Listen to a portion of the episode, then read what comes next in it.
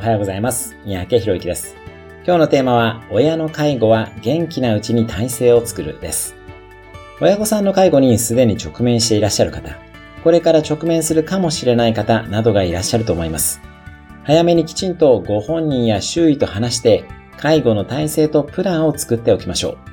親族などの内部のリソース、業者などの外部のリソースも積極的に活用していきます。また、いざという時に活用しやすいように、ご本人と早めに話し合っておくことが大切です。例えば、アルツハイマーになってしまってからでは、本来ご本人が何を希望していたのかもよくわからなくなってしまいます。